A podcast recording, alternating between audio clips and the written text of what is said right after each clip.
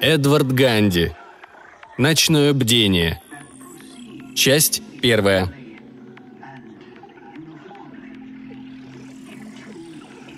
Все, на сегодня хватит.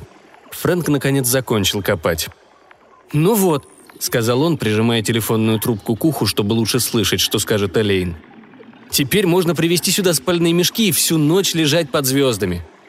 Слушая ее вялую речь, он заглянул в прорезь для возврата денег, а вдруг там осталась монетка другая. Но на дне была лишь дохлая муха. «Да пойми ты!» – горячился он, убеждая Элейн. Ты потому и не в настроении, что, как у всякого преподавателя, у тебя в конце весеннего семестра наступило вынужденное безделье. Со мной такое тоже случается. Но зрелище Млечного Пути позволит тебе увидеть минувший год в истинном свете. Что ты говоришь? Ты находишь это слишком по-плебейски? Придерживая трубку плечом, Фрэнк пытался вникнуть в смысл надписи на стенке телефонной будки. Какое пособие для психологов.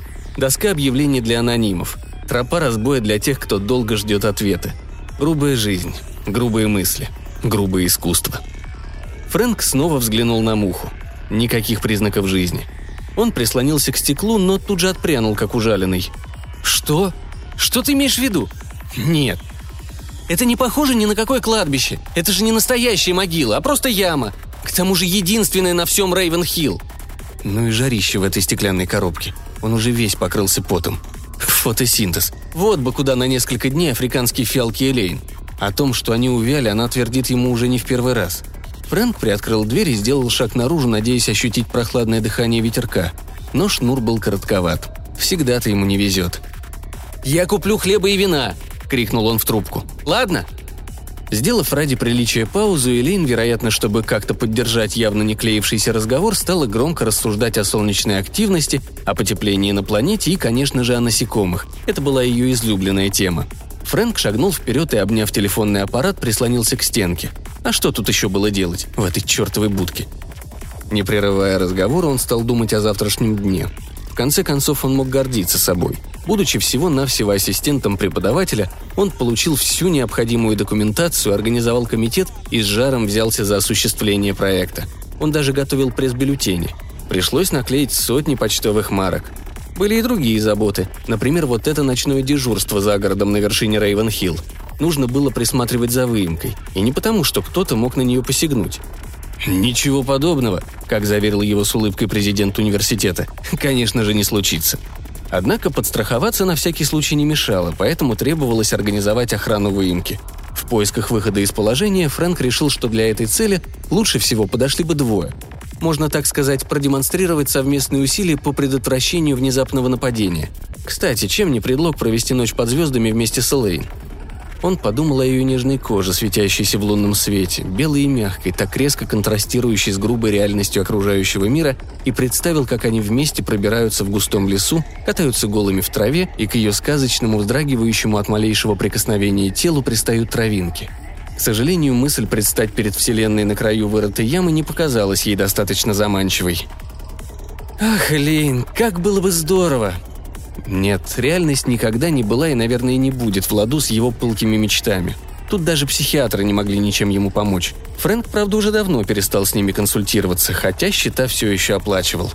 «Да, понимаю. В другой раз, конечно. Ну до скорого, Элейн». «Великолепно», — подумал он, вскакивая в машину, нагруженную всем необходимым. Мир бесконечен, и этот мир манил его к себе — Фрэнк на полной скорости несся по городу, хотя подобная езда могла очень быстро сказаться на его пантиаке. Перед крутым склоном холма Фрэнк переключил передачу. Когда брусчатка мостовой кончилась, он остановил машину. За четверть мили перед вершиной холма дорога была непроезжей. Фрэнк решил, будет лучше, если он вылезет из машины. Крутящиеся с визгом колеса, летящие из-под них камни, надсадный рев мотора и раскачивание в глубокой колее не под силу его машине – да и ему самому не доставит удовольствия. Лучше, пожалуй, идти пешком. Фрэнк тряхнул головой, чтобы избавиться от дурмана гнетущих мыслей. Слишком много праздных размышлений то о том, то об этом, упрекнул он себя, взваливая на спину поклажу. А по сути дела и то, и это в один миг из разумного превращается в нелепость. Он глубже вдохнул настоянный на хвое воздух и зашагал вперед по дороге, туда, где находилась выемка – Холм густо порос лесом, но его вершину увенчивала поляна, покрытая травой. Фрэнк почти уже добрался до нее, как вдруг почувствовал запах дыма. Он поднял голову и увидел огонек. Это было мерцание небольшого костра на другом конце поляны. Фрэнк сошел с тропы и направился прямо к нему. Подойдя ближе, он услышал потрескивание горящего хвороста. Остановившись за кустом, Фрэнк всмотрелся пристальней и увидел старика в застегнутой на все пуговицы жилетке, сильно поношенных штанах с пузырями на коленях. Старик склонился, чтобы налить себе чашку кофе. Костер он разжег в нескольких шагах от зиявшей чернотой ямы, рядом с которой горкой высилась выкопанная земля. Старик уселся с чашкой кофе и, не глянув в сторону Фрэнка, сказал «Под куст, за которым ты стоишь, минут пять назад скользнула змея». Фрэнк тут же отступил в сторону и почувствовал смущение. Так могла вести себя спугнутая перепелка. «Простите», — сказал Фрэнк, приняв независимый вид. «А вы сами что здесь делаете?» Старик бросил взгляд в сторону. Там, куда он взглянул, Фрэнк увидел фургон, один из тех, которые рекламируют и развозят товар. Фонарь, привлекая внимание насекомых, висел на проржавевшей ручке бортового замка. На борту кузова был едва различимый фирменный знак. Красные буквы образовывали два полукруга, один внутри другого. Джи.О. Сэджхорн и его передвижная выставка лекаря. «Кофейку выпьешь, сынок?» «Что?» «Кофе, говорю, выпьешь?» Он резко свистнул, и Фрэнк поневоле попятился, услышав под фургоном какую-то возню. В следующий миг из-под него выползла немецкая овчарка. Собака была красивая, хотя и грязная. Старик стукнул по металлическому кофейнику палкой, и собака прыгнула в кузов машины. Но моментально выскочила обратно, держа в пасти жестяную чашку. «Садись, сынок», — сказал старик. Он взял у собаки посудину и наполнил ее до краев. «Как тебя зовут?» «Фрэнк. Фрэнк Хендерсон», «Так, а черный кофе ты, надеюсь, любишь?» «Что?» «Ага», — сказал Фрэнк, выбирая место, где бы примоститься, и не сводя со старика настороженных глаз. «Так, Сэджхорн — это я, а его зовут Платон». Пес, услышав свое имя, поднял голову. Фрэнк поочередно кивнул обоим, а Сэджхорн тем временем передал ему кружку.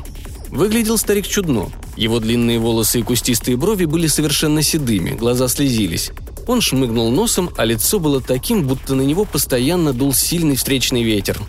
«Яма что надо», – задумчиво сказал Сейджхорн, показав взглядом на выемку. «Ага». Фрэнк, не зная зачем, снова повернулся к фургону. За деревьями он увидел лошадь и почувствовал, как начинает разыгрываться его мальчишеское воображение, но он все-таки решил не давать волю чувствам. «Вы приехали, чтобы посмотреть на захоронение?» – решился задать он давно мучивший его вопрос – «Очень может быть. Как только я услышал об этой самой капсуле времени, я тут же сорвался, погрузил лошадь в фургон и на грузовике отправился в Орегон». Фрэнк смерил Сэджхорна холодным взглядом. «Захоронение состоится не раньше завтрашнего дня. А вы хотите остаться здесь сегодня?» Сейджхорн глянул на спальник Фрэнка, на его рюкзак. «Я мог бы задать тебе точно такой же вопрос». Тоне его ответа Фрэнк почувствовал недовольство – «Знаете, я тут вроде смотрителя маяка», — пояснил Фрэнк. «Меня назначили охранять эту выемку, чтобы, не дай бог, какой-нибудь студент-астроном не выкинул номер». «Да, это был бы завал», Яма вырыта глубоко, как положено, и капсула времени может пролежать в ней долго. Сейджхорн улыбнулся. «Так и будет. Это несомненно.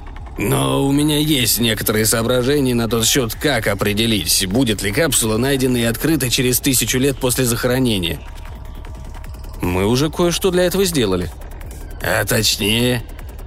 Добились правительственной субсидии. Интересны ли вам подробности?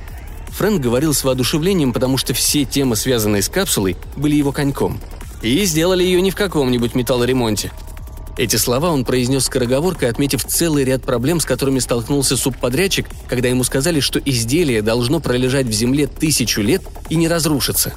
Сейджхорн с явным, чуть ли не детским интересом слушал Фрэнка. «А что вы сделали для того, чтобы ее не вырыли раньше времени?» – спросил он. Внимание Фрэнка привлекла пролетевшая звезда. Когда он был мальчишкой, он часами мог смотреть на небо, ожидая этого мига – на самом-то деле падучие звезды вовсе не звезды. Теперь-то он это знает. Но все же лучше порой обладать детской верой. Она, по крайней мере, не так сильно разрушается. Фрэнк взглянул на Сейджхорна, надеясь разглядеть и на его лице следы этой детской веры. Если судить по фургону, одной ногой старик явно стоял в прошлом. А вот где была вторая – это вопрос. Для этого мы отпечатали сотни буклетов, в которых описывается местоположение капсулы, и содержится просьба не открывать ее до 2980 года. Фактически, У Фрэнка при одном воспоминании об этом стало сухо во рту. Я всю последнюю неделю только и занимался тем, что рассылал эти буклеты в музеи и в отделы редкой книги всех библиотек мира. Даже в некоторые монастыри отправил послание. Хочу верить, что капсула сохранится, и они будут помнить. Через две недели я смогу узнать, когда ее найдут и откроют. Фрэнк усилием воли подавил усмешку. Каким образом? Сейчас покажу. Сейджхорн встал и направился к своему фургону. По нему скользнул луч фонаря, в свете которого кружились насекомые. Вот он взобрался в кузов, перелез через сиденье и исчез в глубине. Фрэнк направился вслед за ним, чтобы получше рассмотреть знак, нарисованный на борту фургона, но свет фонаря вдруг изменил направление его мыслей. «Этот кружок света как ядро атома», — подумал он, а насекомые и мотыльки — электроны на его многочисленных орбитах.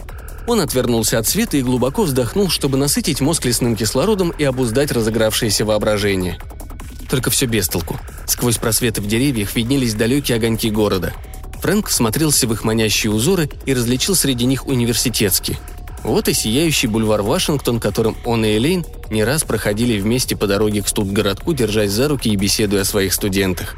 В стороне от неонового зарева Манчестерского бульвара была ее улица. А еще, немного дальше, там, у границы темноты, должен находиться парк, где он назначал свидание Элейн.